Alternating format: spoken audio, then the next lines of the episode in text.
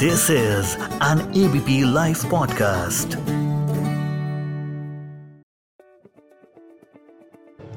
आप सभी को मेरा प्यार भरा नमस्कार। मैं हूँ उपकार जोशी और मैं पिछले 20 वर्षों से बैंकिंग व फाइनेंस के क्षेत्र में कार्यरत हूँ तथा फाइनेंस पढ़ने व पढ़ाने में रुचि रखता हूँ। आज आपसे ये डिस्कस करूँगा कि किस तरह से आप म्यूचुअल फंड का इस्तेमाल करके अपने फाइनेंसेस को प्लान कर सकते हैं। तो चलिए सबसे पहले ये समझ लेते हैं कि म्यूचुअल फंड्स होते क्या हैं। म्यूचुअल फंड्स को आप बहुत सारे इन्वेस्टर्स का एक पूल समझ लीजिए, जिसमें कि यह सारे इन्वेस्टर्स छोटा छोटा या बड़ा पैसा इकट्ठा कर लेते हैं। फिर ये पैसा एक प्रोफेशनल को दे दिया जाता है, जिसको कि हम फंड मैनेजर कहते हैं। और वो फंड मैनेजर इस पैसे को इन्वेस्ट करते हैं और उसमें से रिटर्न्स निकालते हैं। यह रिटर्न्स हर निवेशक को उसके प्रोपोर्शनेट इन्वेस्टमेंट के हिसाब से बांट दिया जाता है। बेसिकली हर इन्वेस्टेड अमाउंट को यूनिट्स में कन्वर्ट कर दिया जाता है। फिर जैसा भी फ़ायदा हुआ या नुकसान हुआ, उसको हर यूनिट में बराबर बांट दिया जाता है। अब समझते हैं कि म्यूचुअल फंड कितने टाइप के होते हैं।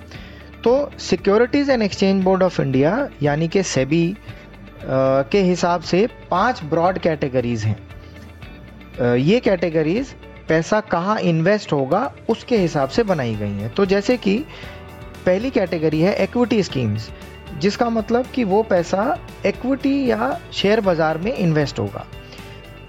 दूसरी कैटेगरी है डेट स्कीम्स जिसमें कि ये पैसा bonds debentures government securities etcetera जो डेट इंस्ट्रूमेंट्स हैं, उनमें इन्वेस्ट होगा। तीसरी कैटेगरी है हाइब्रिड स्कीम्स यानी कि एक्विटी और डेट दोनों में पैसा इन्वेस्ट होगा।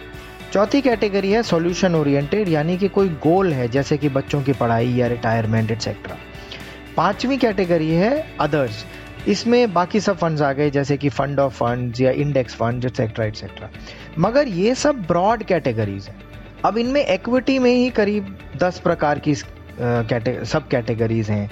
16 तरीके के डेट फंड्स हैं। यानी कि जैसी ज़रूरत आज की डेट में वैसा फंड बाज़ार में अवेलेबल है। तो अब बात यह आती है कि हमारी ज़रूरत क्या है? क्योंकि कोई तो ज़रूरत है जिसकी वजह से हम पैसा बचा रहे हैं। नहीं तो आम आदमी को पैसा खर्च करने में ज़्यादा मज़ा आता है। तो अब हमें क्या करना है कि अपनी ज़रूरत को पहचानना है और उसको कागज़ पर लिख लेना है। अगर हमें कुछ दिनों के लिए पैसा इन्वेस्ट करना है, यानी कि शॉर्ट टर्म के लिए तो हम ओवरनाइट फंड्स या लिक्विड फंड्स में पैसा रख सकते हैं। अगर थोड़े ज़्यादा दिनों के लिए या महीनों के लिए पैसा रखना है तो हम लो ड्यूरेशन फंड या मनी मार्केट फंड या अल्ट्रा शॉर्ट ड्यूरेशन फंड में पैसा रख सकते हैं। अगर हमें कुछ सालों के लिए पैसा रखना है तो और भी ऑप्शंस हैं, जैसे कि मीडियम टर्म डेट फंड हो गया dynamic bond fund credit risk fund अगर हमें बहुत लंबी अवधि के लिए, जैसे कि 10 साल या उससे ऊपर के लिए रखना है तो गिल्ड फंड एक अच्छा ऑप्शन हो सकते हैं, जो कि सिर्फ़ गवर्नमेंट सिक्योरिटीज़ में पैसा इन्वेस्ट करते हैं। इसी प्रकार से अगर हमारा रिस्क एपेटाइट हम अच्छा है और हम थोड़ा रिस्क लेना चाहते हैं तो इक्विटी फंड्स देखे जा सकते हैं। बहुत सारे ऑप्शंस हैं, जैसे कि large cap fund large and mid cap fund mid cap fund small cap fund वगैरह वगैरह। अब पैसा इन्वेस्ट करने के भी कई सारे तरीके हो सकते हैं। जैसे कि आप एक मुश्त पैसा इन्वेस्ट कर सकते हैं, जिसको कि लमसम कहते हैं।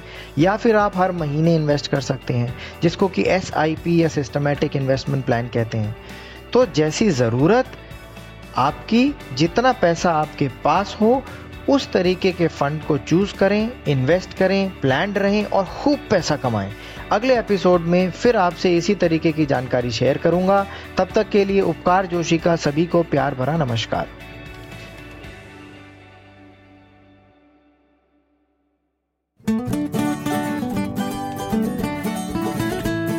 This is an ABP live podcast